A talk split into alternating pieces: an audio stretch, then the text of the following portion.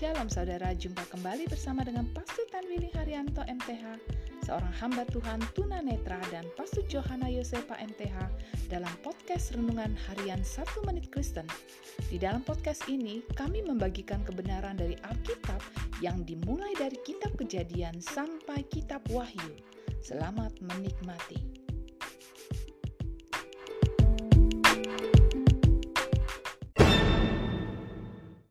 Shalom saudara berharga di mata Tuhan, senang dapat jumpa dengan saudara.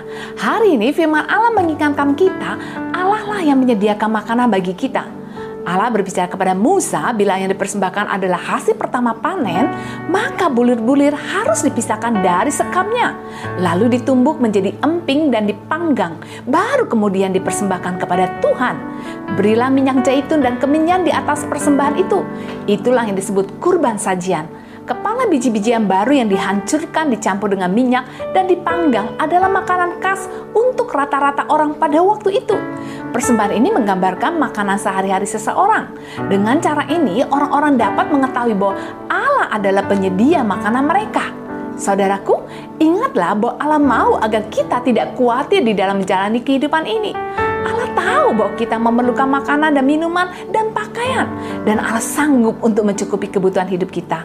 Untuk itu, serahkanlah segala kekhawatiran saudara kepada Allah, sebab Allah yang memelihara hidup kita. Amin.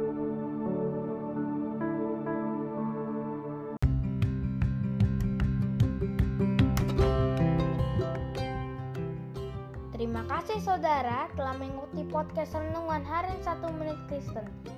Doa kami, kiranya kebenaran yang saudara terima akan membuat saudara semakin berakar di dalam Tuhan dan bertumbuh dan berbuah lebat di dalam Tuhan. Tuhan Yesus memberkati.